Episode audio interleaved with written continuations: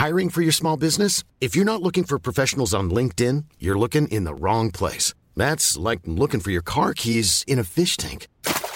LinkedIn helps you hire professionals you can't find anywhere else, even those who aren't actively searching for a new job but might be open to the perfect role. In a given month, over 70% of LinkedIn users don't even visit other leading job sites. So start looking in the right place. With LinkedIn, you can hire professionals like a professional. Post your free job on linkedin.com slash people today. Hey, I'm Ryan Reynolds. Recently, I asked Mint Mobile's legal team if big wireless companies are allowed to raise prices due to inflation. They said yes. And then when I asked if raising prices technically violates those onerous two-year contracts, they said, what the f*** are you talking about, you insane Hollywood ass?" So to recap, we're cutting the price of Mint Unlimited from $30 a month to just $15 a month. Give it a try at mintmobile.com slash switch. $45 upfront for three months plus taxes and fees. Promo rate for new customers for limited time. Unlimited more than 40 gigabytes per month. Slows. Full terms at mintmobile.com. Hey, it's Ryan Reynolds, and I'm here with Keith, co-star of my upcoming film, If, only in theaters May 17th. Do you want to tell people the big news? All right, I'll do it. Sign up now and you'll get unlimited for $15 a month in six months of Paramount Plus Essential Plan on us. Mintmobile.com slash switch. Upfront payment of $45 equivalent to $15 per month. Unlimited over 40 gigabytes per month. Face lower speeds. Videos at 480p. Active Mint customers by 531.24 get six months of Paramount Plus Essential Plan. Auto renews after six months. Offer ends May 31st, 2024. Separate Paramount Plus registration required. Terms and conditions apply if rated PG. Årets sista partnerskap med Blue Jallo. Ja, så är det. Förra veckan, då pratade vi smoking.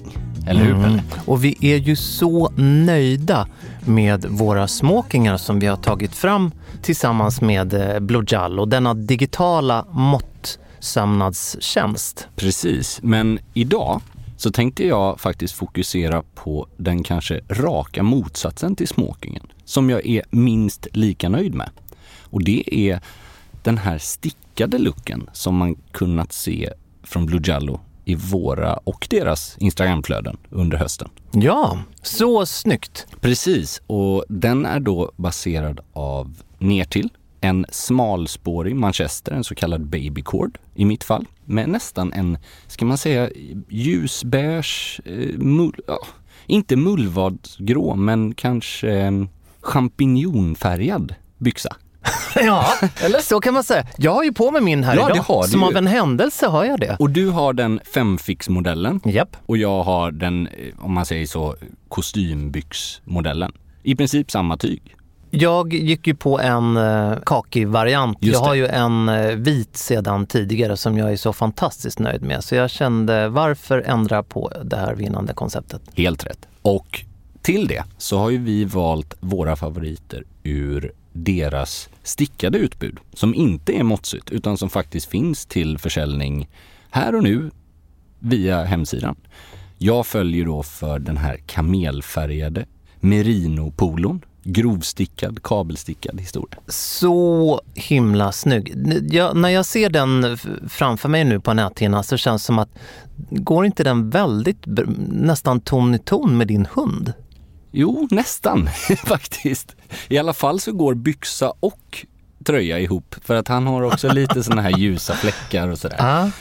Jag kan också säga att den var inte helt otrevlig att ta på sig när man precis kom från en liten solweekend i september. Matchas väl med framgångsbränna. Precis. Den, eh, den, det här stickade plagget känns som att den skulle kunna, ni skulle kunna trivas tillsammans kanske på julafton. Ja, det är inte omöjligt. Jag älskar ju att klä ner mig på julafton. Vår kära vän Fredrik af Klerke som var med oss förra veckan är ju en stor förkämpe för att klä upp sig på julafton. Smoking, före detta frack. Men eh, jag är faktiskt, om jag ska vara helt ärlig, jag, jag gillar det här, det här mysiga i en grovstickad cardigan eller polotröja. Det gör ju jag också. Och jag eh, valde ju en eh, ljusare, ljusare i stickat väg. En lite annan modell också. Ja. Mer av en cardigan, men en väldigt unik design måste jag säga. Mm. Inte sett tidigare. Men knäppning hela vägen. Mm. Precis som du sa, en, en chunky. Precis, en Cardigan. grov stickad med en kraftig ribb.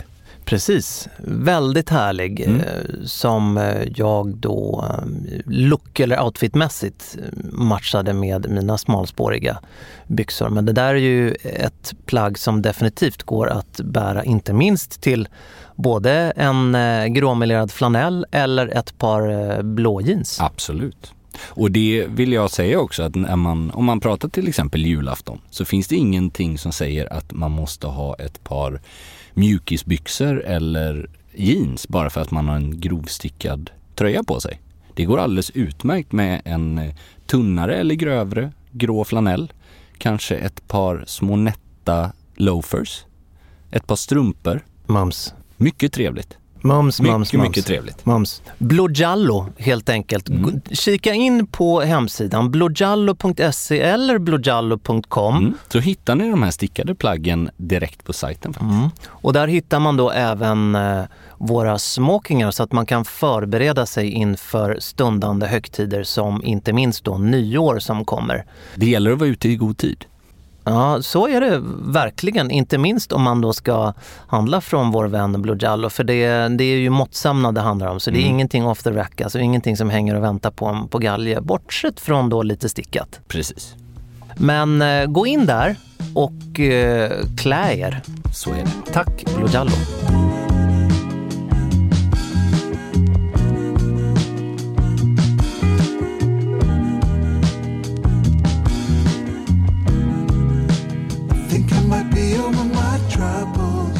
Idag Andreas så är det, det är lite lugnare i studion idag.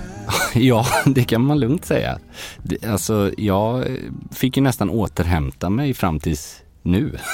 Ja. Efter våran totala holmgång som vi gick igenom. Vi, hade ju, vi, vi syftar ju här på vårt förra avsnitt som ju var så fantastiskt trevligt tillsammans med våra vänner på Stiljournalen. Exakt. Vi har ju en intervall på ett år Precis. med hur, hur vi eh, ses i studion med dem. Och förra avsnittet så var det alltså dags igen och det var susigt och dusigt. Ja, stimmigt och trevligt. Men det var väldigt mysigt måste jag säga. Ja, Vi har ju fått väldigt fin respons från er lyssnare kring det här och eh, skulle det vara så att det var svårt att höra oss eller förstå oss så ber vi så mycket om ursäkt för det. Men jag hoppas att ni hade lika trevligt Ja. och roligt när ni lyssnade på det som vi hade. Och då syftar inte Andreas på att vi sluddrade, för det gjorde vi faktiskt Nej, inte. Men däremot faktiskt så, så blev vi så ivriga flera Mm. gånger att vi hade, det var två diskussioner som, som försiggick parallellt. Precis. Och det är lite svårt när man inte har video heller att försöka liksom illustrera då vad, vad respektive par diskuterar. Så att det var, det var spännande men vi hoppas självklart att det inte ska ta ett helt år till nästa gång vi Nej. träffar Det får, våra kära bli, vänner. det får bli snarare än, än så. Vi kan väl avslöja för lyssnarna också att när eh, mikrofonerna stängdes av så gick vi alla fyra i studion ut och nosade lite på Stockholm. Ja, det gjorde vi. Vi gick ut och kikade så att allt stod rätt till. Mm. Så att glasen inte hamnade helt snustorra. Nej, så att det inte dammades igen. Exakt. Nej, det var väldigt trevligt. Fantastisk kväll, fantastisk podd. Ja, det var kul. Och nu i en annan vecka. Ja, men vad vi nämnde kort, faktiskt avsnittet innan våra vänner var med och det avsnittet de var med, det var att du hade sett en dokumentär. Ja, den har det, vi har ju hintat om den men Exakt. egentligen inte. Vi bygger upp en raket här. Som aldrig riktigt tar Den, av. den får aldrig liksom sticka iväg. Nej. Men det är ju, du tänker ju på Ralph. Very, Ralph. Och om man följer Pelle på Instagram så fick man faktiskt en eh, indikation på hur du upplevde den här dokumentären i en liten kort recension i ett inlägg. Jag hade ju fått en sån här eh, förhandstitt och då får man, det, kan ju vara, säger min erfarenhet från magasinsvärlden, att det är så oerhört strikt det där nu Ja, med vad, man får läcka och vad man inte får läcka. Så att jag visste inte riktigt om jag ens fick recensera den. Så därför så gav jag en liten hint bara. Det här var ju några veckor sedan. Just det. Jag har ju sett den sedan dess och eh, vi kan väl bara eh, nämna vad du sa då var att en timme 48 minuter är lite långt för en reklamfilm. Ja. Och jag tror att aldrig sannare ord har skrivits på Instagram. För det är exakt min uppfattning också. Ja, det var kul att du säger det. Man blir ju formad av, av andra, men nu, nu menar inte jag att du Nej, blir nej, det, nej. men jag vet att jag blir det själv. Men det här Absolut. var min spontana känsla när jag hade sett det här. Sen ändrar ju inte jag mig när det kommer till att han är en av de som jag ser upp till mest i hela mode och stilindustrin. Men det, för det är det jag kan tycka är väldigt intressant. För jag såg den här dokumentären nyligen och alltså hur mycket jag än hade önskat att man fick lite mer svärta. Man fick lite mer baksidan. Man fick lite mer kritiken. För den har funnits mot Ralph Lauren. Det, känns lite så här, gör man ett porträtt av någon i en dokumentär så ska det inte vara han som är avsändaren om man Nej, säger så. Och ändå så ska jag erkänna att jag fäller alltså en tår Ja, det blev så. när hans 50-årsfest, alltså när man ser honom efter, ja, absolut en väl alltså en välgjord dokumentär fram tills dess om man nu liksom vill förstå vad Ralph Laurens signum och hans liksom Var det en tår för att du visste att du skulle behöva betala månadsavgiften till HBO? Förmodligen. Nej, inte men det. Nej, men alltså jag vet inte, jag tycker ändå att när man ser dokumentären i sin helhet och när man tänker på vad Ralph Lauren, han är, som det här är den största klyschan som finns. Han är den amerikanska drömmen personifierad. Men vadå, det finns inget bättre exempel. Nej men så är det ju. modevärlden. Ab- så är det ju absolut. Måste jag välja ett Mm. varumärke som jag ska klä mig i Från topp till tå, Ralph Lauren. hela livet, livet ut, då är det Ralph Lauren. Tveklöst. Ett, alltså det, han är också, det nämner de i dokumentären, men han är den enda, eller det är det enda modeföretag som har lyckats att till 100% skapa ett lifestyle-varumärke. Andra varumärken kan sälja många olika saker i olika områden. Han är den enda som säljer hela storyn. Och han lyckas väldigt väl. Sen tror jag att vi har varit inne på det att i alla fall Mm. i min, min åsikt är att skor är han snudd på pinsam. När det kommer Inte till... förr tycker jag. Alltså de har ju gjort med Crockett and Jones, de har gjort med Edward Green, de har gjort... Men det är två olika delar. Det är en leisurebit som jag tycker att Den han, är inte bra. Han går för mycket åt, eh, om man ska nämna ett annat varumärke som exempelvis Lacoste. Att Ja, ja, det. Man mjölkar ur och hittar väl kassakor som gör att man tänjer på eh, Det är sant. varumärket. Och jag menar med den storleken som det varumärket har, om man ser till hur många linjer och hur många produkter man producerar så jag håller verkligen med. Det finns ju några anskrämliga saker. Men jag måste ändå säga om man liksom tar pololinjen, i alla fall fram till nyligen, för bara några år sedan, och Purple Label, då pratar vi ju liksom skor producerade av världens bästa liksom ready to wear företag inom respektive. Visst, de kanske kostar 1500 eller 2000 kronor mer. Och det är kanske inte det varumärke du får mest skor för pengarna. Men du får fortfarande en randsydd brittisk superklassisk sko liksom. en ikon får man Ja, säga. verkligen. Se hur länge han lever. Jag blev lite irriterad också för de är ju inne och nosar på den här, den svenska vdn. Gjorde de verkligen det? Det är mm, Det, de, Stefan Larsson. Ja, de tar upp att det har kommit och gått folk och att Ja, alla jo. inte har varit Ja. eniga. Där kan jag ju tycka att man hade kanske kunnat utveckla lite mer Men det var ju ett led hände. av det här. Vi ska inte behandla Nej. något som var lite känsligt. Då, blir- då, då ska det tas bort. Exakt. Allt som inte är glass och ballonger. Och som vi sa förra avsnittet, att om man jämför det här med Angelis dokumentär där det är väldigt mycket mörker som kommer Ja, fram. just för att den var ju inte sanktionerad av honom. Och det är någonting som man kanske ska utgå från om man Ja. gör en dokumentär. Att man inte behöver ta hänsyn till personen i fråga. Han är smart och det visade sig även i den här dokumentären. Mm. Det är ju helt okej. Eh, liksom dokumentation av 50 års modeherravälde. Ja. Jag är faktiskt sugen på att prata om något helt annat än Ralph Lauren just nu. Vet du vad det är? Ut med det. Klockor. Jag älskar ju det jag hör nu, för det är ju exakt det jag vill. Ja. Alltså, det, det här skulle jag nog faktiskt vilja säga att den, de senaste två veckorna Mm. har varit mer klockintensiva än vad SIHH och Basel är, inte tillsammans. Jo, men nästan. det har hänt så mycket i den, jag skulle, väl vara så, jag skulle vilja säga den horologiska sfären. Ja, Är inte det ett det vackert fint. begrepp? Jo, helt rätt. Helt rätt. Klockvärlden med ett annat ord. Precis, och det här är ju inte bara nylanseringar. Alltså, Nej. det är ju två helt olika saker, men det här har ju varit, vi har alltså ett världsrekord. Till exempel. Vi har två svenska aktioner, alltså premiumaktioner som har gått av stapeln. Med fina pjäser. Så är det. Också en jävla massa skit om jag ska vara helt ärlig. Ja, men det får vi komma tillbaks till. det kommer vi tillbaks till. Alltså Omega har lanserats online Mm. för första gången någonsin. Och en eh, världsartist har pratat ut om sin klocksamling. Exakt. Vi börjar i Ja. änden med Ja, världsrekordet. det känns som att det är, är lämpligt tycker jag. Mm. Världens dyraste klocka har sålts. Mm, så Inte det. världens dyraste armbandsur, världens dyraste klocka. Alla kategorier på auktion. Det var föga förvånande skulle jag ändå vilja säga, Patek Philippe, Mm. som till en välgörenhetsaktion som heter Only Watch, som var annat år går av stapeln, där alla klockföretag som medverkar får producera en så kallad Piece Unique.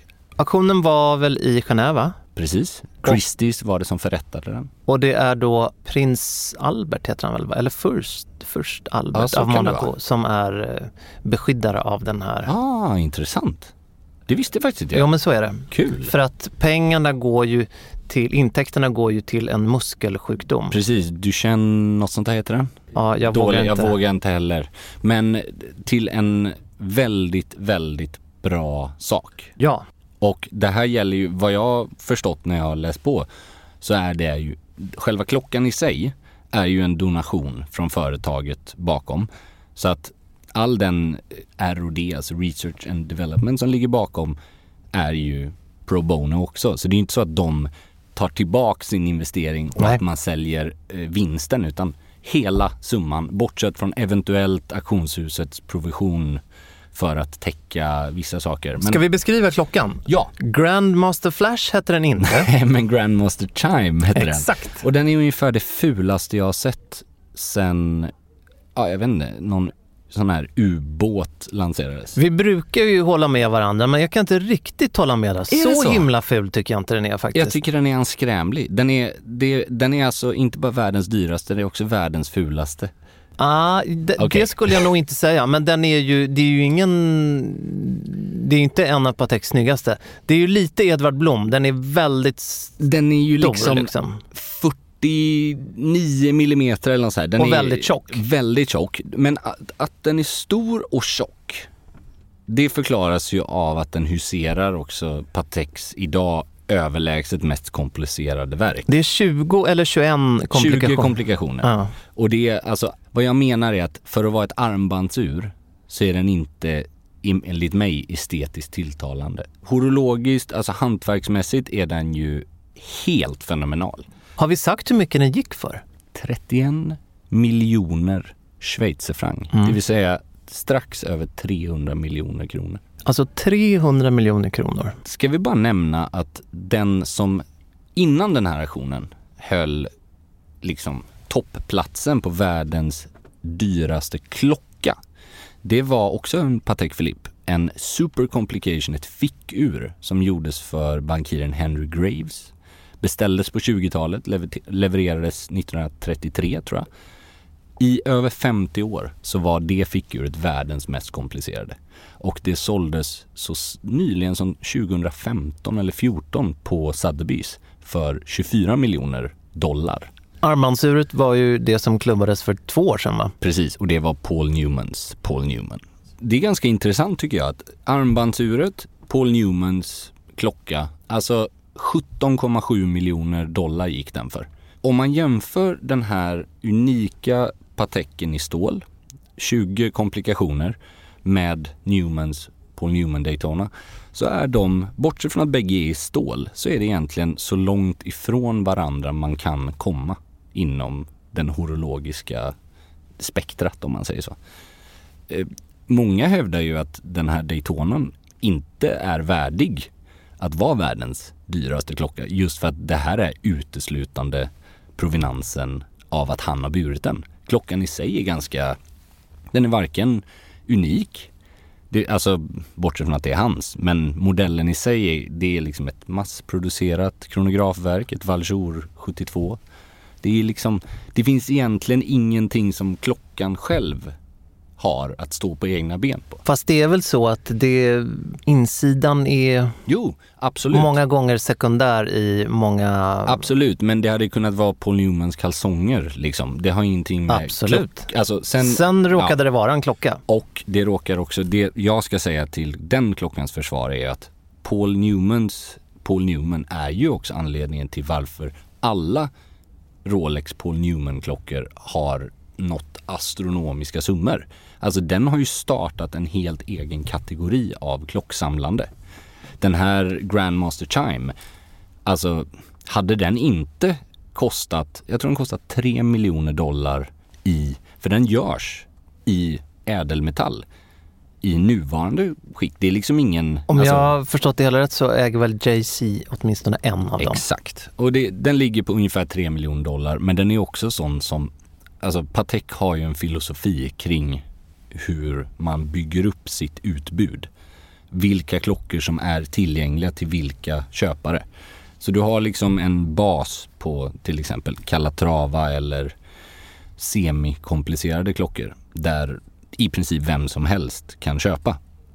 Och sen beroende på hur nära kund du är till det företaget och hur länge du har varit kund och hur mycket du har köpt framförallt skulle jag vilja säga hur mycket du inte har sålt av det du har köpt. Jag måste säga att Jay-Z, den bild jag såg på honom när han bar den, han klädde ju den eh, väldigt väl. Sen är ju han, eh, han är ju stor, Ja, vilket gör att han kan ju bära upp den på ett... jag kan eh, nog inte se någon person. Jag har sett en premiärminister eller president i Sydostasien som har haft den också. Och det, alltså, det är för mig bara en klocka som jag aldrig någonsin hade valt att bära oavsett pris. Alltså jag hade aldrig kunnat se den på min handled.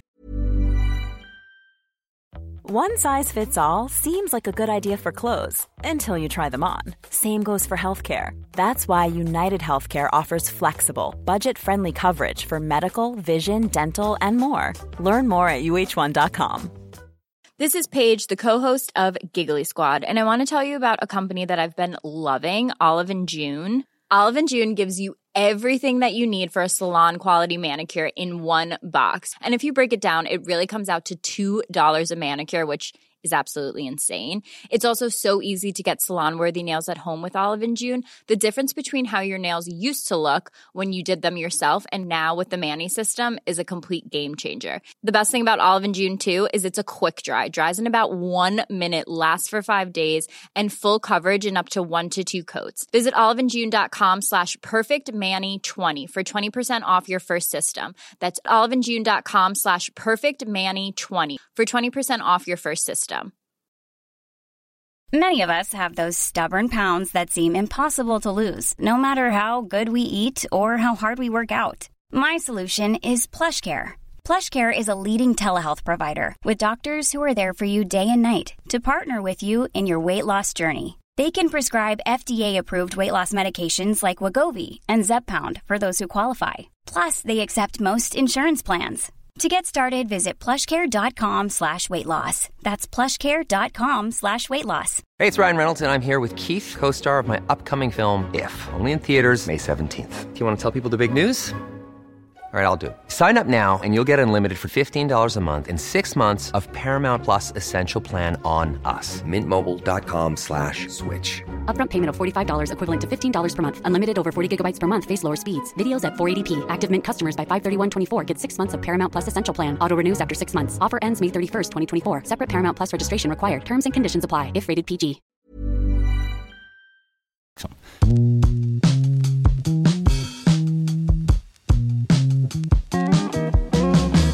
Däremot så har ju Patek tidigare år på den här Only Watch-aktionen alltså gjort klockor som är min våta dröm. Alltså som är mer återhållsamma 36, 38, 40 millimeter.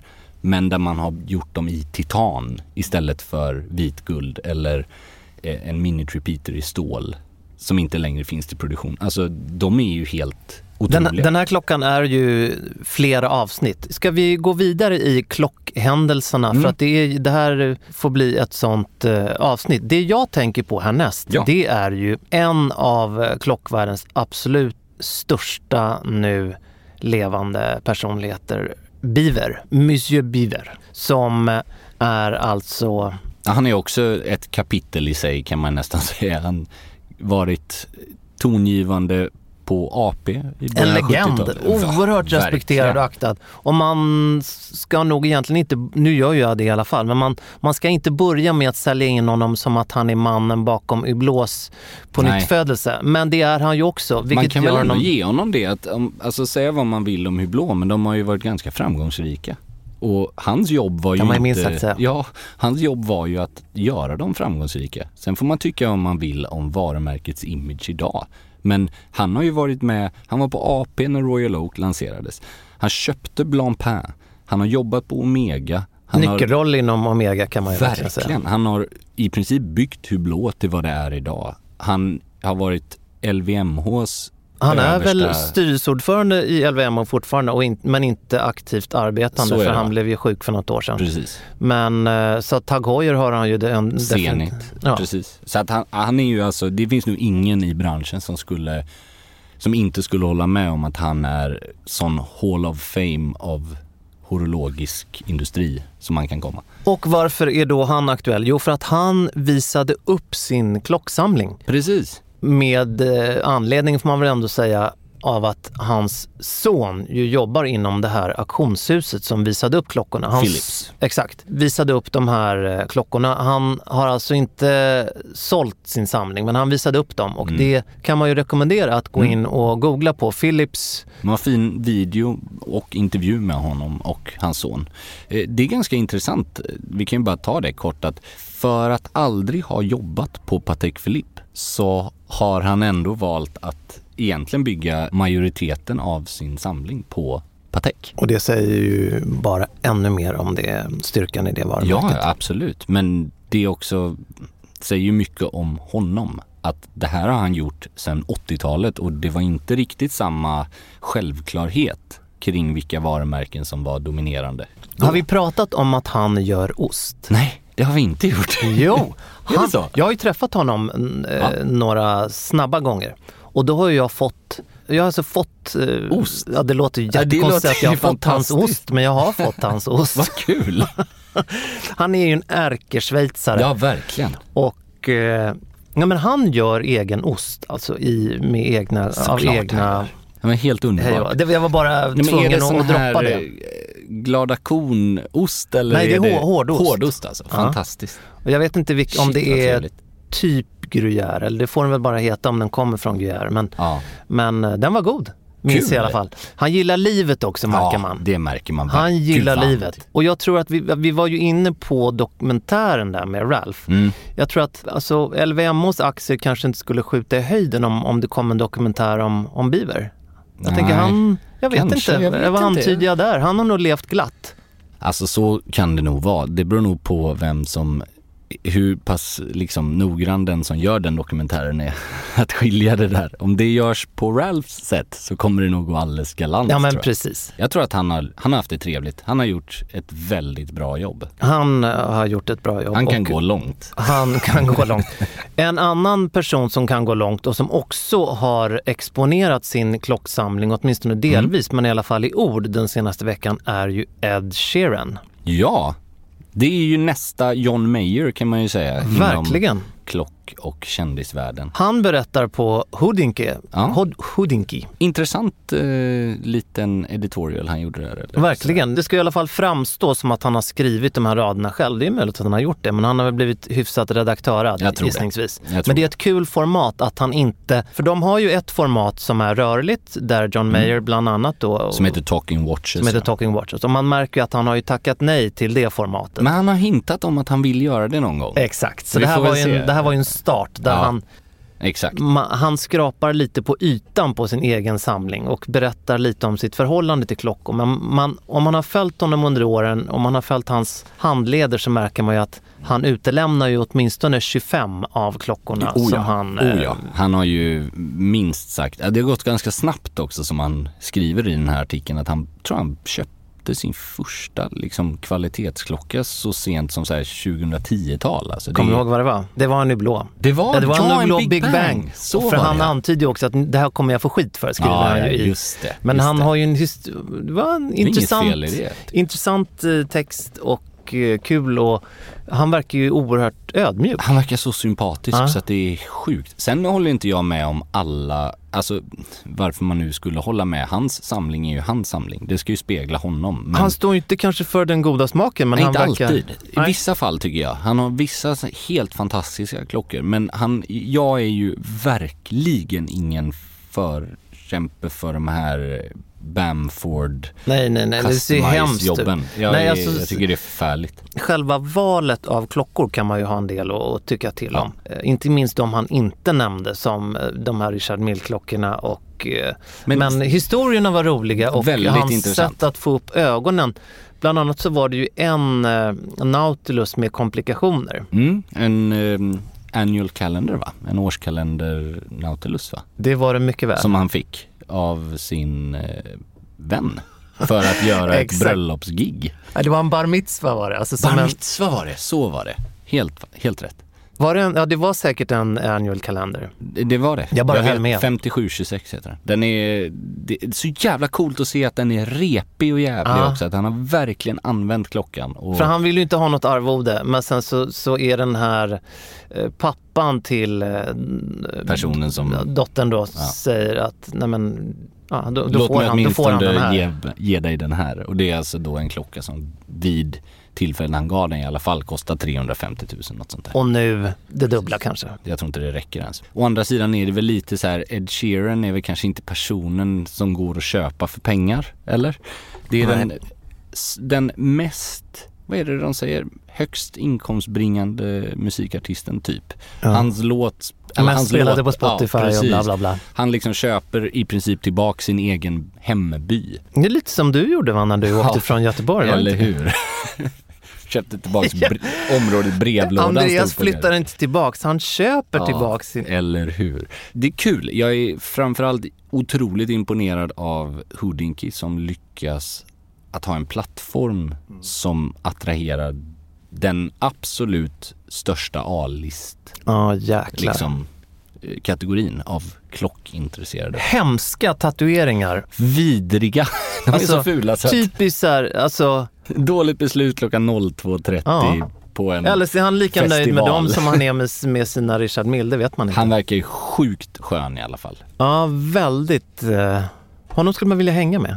Exakt. Han verkar ju också vara extremt opretentiös. Det älskar man. Enormt. Sitta och kröka i en bar i Tokyo för sig själv inne i ett hörn liksom. Ingen lägger märke till honom. Perfekt. Bara ljuga om roliga turnéminnen. Ja. Nog om Ed Sheeran. Det har också varit svenska klockaktioner. Jag känner vi ska Det, inte blir glömma av dem. ett, det blir ett mörker i din blick nu Mm. Andreas. Det blir det är nästan som Ja. att, Jo, men ja, det är nästan som att du ska Det är nästan som att du ska berätta om någon som har gått bort här. Ja, riktigt så illa. Det Nej, tycker jag inte. okej. Men jag måste säga att jag var faktiskt lite besviken när jag såg. Jag följde både Bukowskis och Kaplans. Lättade- Inte på plats men live på nätet. Och Lätta ditt hjärta nu. Jag vet inte. Alltså det, jag kan inte säga, alltså rent statistiskt så säljer ju fortfarande klockorna dyrare och dyrare. Alltså jag kan inte säga att marknaden har gått ner på något sätt. Men jag är inte imponerad. Jag vet inte varför vissa saker säljer för de priserna det gör. Eh, det jag kan tycka är märkbart Du menar att, du, du menar att det, det är för höga priser? Vissa saker har för höga priser, vissa saker har för höga utrop och vissa saker har patetiskt låga utrop. Det Vilka säga... är det som har låga utrop? Nej men jag kan tycka att till exempel om man ser mycket av de här vintage-grejerna som inte är från typ Patek eller AP eller Rolex men Mhm. från liksom bra tillverkare där marknadsvärdet är liksom i alla fall 40, 60, 80 tusen. Då är det lite märkligt att se någonting ute för 14 000. Alltså förstå, alltså Mm, ja, det är blir ju speciellt. Nu har jag inte, jag kan inte lägga fram liksom fem konkreta exempel på det. Jag har bara sett flera, till exempel Minerva hade väldigt väldigt lågt. Alltså det, det är lite så små grejer som jag bara tycker och så sen ser man moderna Patek liksom som då ska vara de hetaste klockorna på marknaden. Alla pratar om vilka skyhöga priser de har. Det är alltså en hos Kaplans, en hos Bukowskis som säljer överhuvudtaget. Resten är återropat. Så här. Ja, jag följde inte, jag bara såg innan men jag följde inte. Fyra stycken Nautilus 5711 går osålda. Fyra av fyra. Plus en i roséguld. Ja, det är ju... Då har man ju antingen lagt utropet för högt för att det ska vara relevant. Eller så är klockan inte så het som marknaden vill tro att den är. Bukowskis låg ju utropet på 800. Ja, det på var 57 eller på något, tror jag. 57 eller rosé ja. Inte, Okej, inte på- Nej, i stål låg de på 550 till 600. Det ska ju komma sig ihåg då att... Jag brukar säga 300 000 hit och dit brukar jag säga. Ja, eller hur? På, ju- på, en, på en barrunda med Stiljournalen. Men det är ja, precis. Det ska ju liksom tilläggas att auktionshus kan vara de bästa och de sämsta möjligheterna att hitta fantastiska klockor. Har du tur så kan du hitta extremt liksom unika objekt som inte finns på den privata marknaden. Man kan ju också säga att du betalar ju de här 20 procentens lagavgift, kommission. Det på något sätt måste man ju faktiskt lägga in i bedömningen. Om man tar då moderna Patek, faktiskt till viss del moderna stål-Rolex som är glödhett på marknaden. Det är liksom ingen brist av de klockorna bland gråhandlare och liksom klockförsäljare. Förstår du? Det, det enda som är en brist på det är hos återförsäljarna till ordinarie pris, alltså till listpris. Att sälja de här på auktion är ju uppenbarligen liksom, det har ju bevisats vara kanske inte den bästa affären för någon. Apropå just eh, unika klockor och eh, så, så jag tar mig friheten att hoppa Mm. ifrån auktionerna Ja, lite här. Vet du vilken klocka som vår ständigt återkommande vän Gerald Genta designade först? Hans första klocka. Jag tror nämligen att jag, eh, jag ställer mig på en piedestal här och känner att jag har ett scoop. Mm, För att jag tror att både hans första och sista design var för samma företag. svenskrelaterade. Jaha. Sug på den här vara? Andreas. Antingen så tror jag att det var Pateks Golden Ellipse eller Universal Genèves Poleretur. Vad heter den? Exakt, det var det. Vad heter den? Jag kommer inte ihåg. Den jag skulle säga uttalas. Pole Rotor, som han gjorde för SAS. Ja fast det var väl inte bara för SAS va? Eller var, gjordes den specifikt för dem? Eller var det bara liksom en... Det var väl en edition i alla fall som Ja, det, var för det SAS. vet, för det vet jag det finns på tavlan på dem. Ja. Men jag trodde det var mer som en Tiffany-grej att man Nej, liksom hade det, det är inte vad det jag har hört i alla fall. Okej. Den gjorde han 23 år gammal. Det är ganska häftigt. Det är en grymt snygg klocka faktiskt. Det tycker jag är lite coolt. Det var alltså en eh, klocka som togs fram för att hylla eh, SAS flygrutt mellan Köpenhamn Aha. och LA. Hade ingen aning Jo. att det var så... eh, Och då åkte de alltså över poolen. Ah, då fattar jag. Och där har namnet också. Så det har ju Okej. en väldigt tydlig SAS Ja men det är ju helt fantastiskt Och ju. då fick besättningen den när de landade i LA på LAX. Men sen såldes den Sen även. såldes de också. Okej. Men det här var alltså den, den som eh, han gjorde först, hans första designade klocka. Kan vi nämna så här kort, vilka klockor har Gerald Genta designat? Som är liksom, för det finns ju de här superklassikerna som jag tror alla klockintresserade känner till. Men jag vill minnas att han har designat Golden Ellipse för Patek. Den är lite under radarn. Jag tror det, jag vågar inte ta gift på det. Men sen är det ju liksom, han har ju gjort IWCs Ingenjör. Den här som heter Ingenjör SL. Nautilus, Royal Oak. Har vi någon mer förutom hans egen varumärke? Vi har väl Omega Constellation också? Ja, jäkligt snygg. Den här, ofta den med pipan-tavla som är extremt trevlig. De är också lite så under radarn väl? En eh, sak som jag hintade om var ju även hans sista design, men Ja. som var en klocka som inte kom i produktion. Det var ju faktiskt också en, en sven, väldigt svenskrelaterad, ett eh, varumärke som heter Arlange. Så är det. Det här känner jag igen men jag kommer inte ihåg vad de hette. Som han designade också, men den sattes aldrig i produktion. Ett svenskt varumärke. Jag läste en intervju som en sajt, eller en klocksajt som säljer och skriver om klockor som heter A Collected Man gjorde med Jentas fru. Han ska ju då enligt henne ha haft, eller ha fortfarande så över tusen olika designer i en portfolio som han liksom har tagit fram under alla sina år som aldrig har Och nu kommer en utställning med alla de här skisserna. Visste du det? Nej, ja. det är väl, ja då, måste, då förstår jag varför eh, intervjun gjordes eller varför hon Nej, men nu kommer en utställning i London, men jag har inte läst Wow. på om det där. Men, Nej, men det, det är är, en googling härifrån. Och det. För att mycket av det han gjorde var ju, det är ju verkligen acquired taste. Det är ju inte alla som älskar det och jag tror att om man tar de här riktiga flaggskeppen Royal Oak och Nautilus Liksom, det har ju bevisats att ingen av dem var några supersuccéer i början av dess livshistoria. men Även sen sa det pang. Ja, men det är kanske också lite så här att vissa klassiska men väldigt utmanande designer behöver få tid för folk att acceptera. För det är inte en Calatrava som är liksom, det, det går ju inte att uppröras av en Calatrava. Förstår du vad jag menar? Den är ju väldigt, Den är snäll. den är väldigt snäll. Ja. Den, är, den är så snäll så att den är tråkig. Även om den är snygg. Så är det faktiskt. Han hade ju även fingrarna med i spelet på Cartiers Pascha också på Ja, lite olika så. sätt. Den med- gallret. Eh, Ja, med och utan i och för Ja, sig. helst utan tycker jag. Ja, jag håller helt med. Men det är en cool klocka. Ja, den är väldigt fin. Och idag så bär du en favorit Cartier. Ja, amerikan. Men, vi har ju snackat om det här tidigare. Amerikan är ju liksom, alltså jag älskar klockan. Det är nog en av, den, en av mina klockor jag använder mest. Men det, det grämer ju mig fortfarande lite att jag inte har hittat en Sin 3.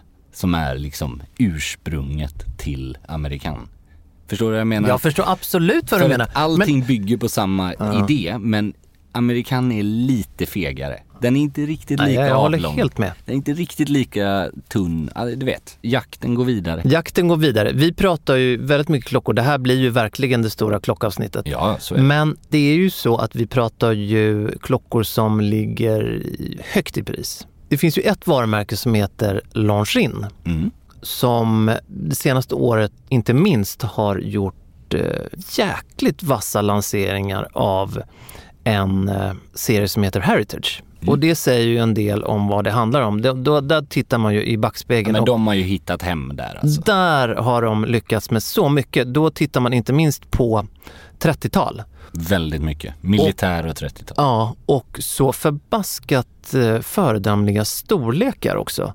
Och då talar vi under 40 millimeter. Mm. Alltså skitsnygga. Nu är, den senaste är dock eh, 43 millimeter, men de är ju så snygga när det inte minst kommer till banden. Det är Nubuck eller någon form av mocka och eh, alltså en renhet och en, alltså Visst, man kan tycka att det är lite brist på innovation i klockbranschen när man tittar så mycket bakåt. Men de har ju åtminstone gjort sin egen historia verkligen. och uppdaterat den. För många av de här är ju så här 35 eller 33 original.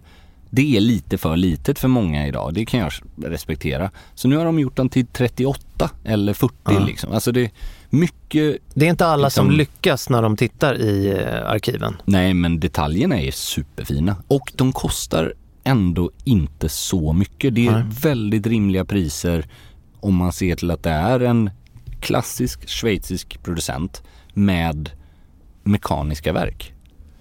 Ja men alltså verkligen, alltså kika på deras serie Heritage eh, och eh, vi, vi, vi får ju många frågor. Vad ska jag satsa på för, eh, för Mm. när jag har en plånbok som ser ut eh, si och så? Eller vad, jag ska ta studenten, vad tycker jag ska önska mig? Och mitt tips det är, eller ett av mina tips, det är Ja. definitivt eh, Longines och deras Heritage-serie. de har ju en sector dial som det kallas. För jäkla I, snygg. otroligt fin i samma serie. Och den är ju 38 tror jag. Perfekt storlek. Kommer både med svart och blått band. Mm.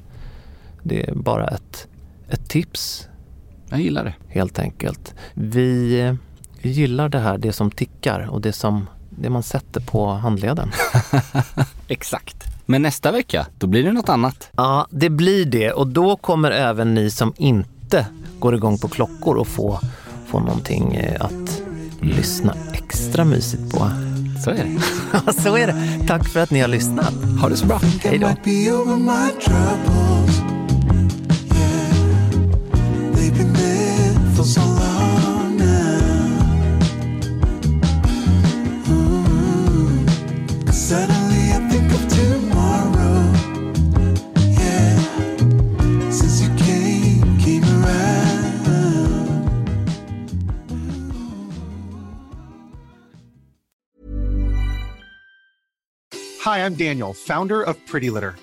Cats and cat owners deserve better than any old fashioned litter. That's why I teamed up with scientists and veterinarians to create Pretty Litter. Its innovative crystal formula has superior odor control and weighs up to 80% less than clay litter. Pretty Litter even monitors health by changing colors to help detect early signs of potential illness. It's the world's smartest kitty litter. Go to prettylitter.com and use code ACAST for 20% off your first order and a free cat toy. Terms and conditions apply. See site for details. Even when we're on a budget, we still deserve nice things. Quince is a place to scoop up stunning high-end goods for 50 to 80% less than similar brands. They have buttery soft cashmere sweaters starting at $50, luxurious Italian leather bags, and so much more. Plus, Quince only works with factories that use safe, ethical, and responsible manufacturing. Get the high-end goods you'll love without the high price tag with Quince. Go to quince.com slash style for free shipping and 365-day returns. Imagine the softest sheets you've ever felt. Now imagine them getting even softer over time. That's what you'll feel with Bowl and Branch's organic cotton sheets. In a recent customer survey, 96% replied that Bowl and Branch sheets get softer with every wash. Start getting your best night's sleep in these sheets that get softer and softer for years to come. Try their sheets with a 30-night guarantee. Plus, get 15% off your first order at bowlandbranch.com. Code BUTTERY. Exclusions apply. See site for details.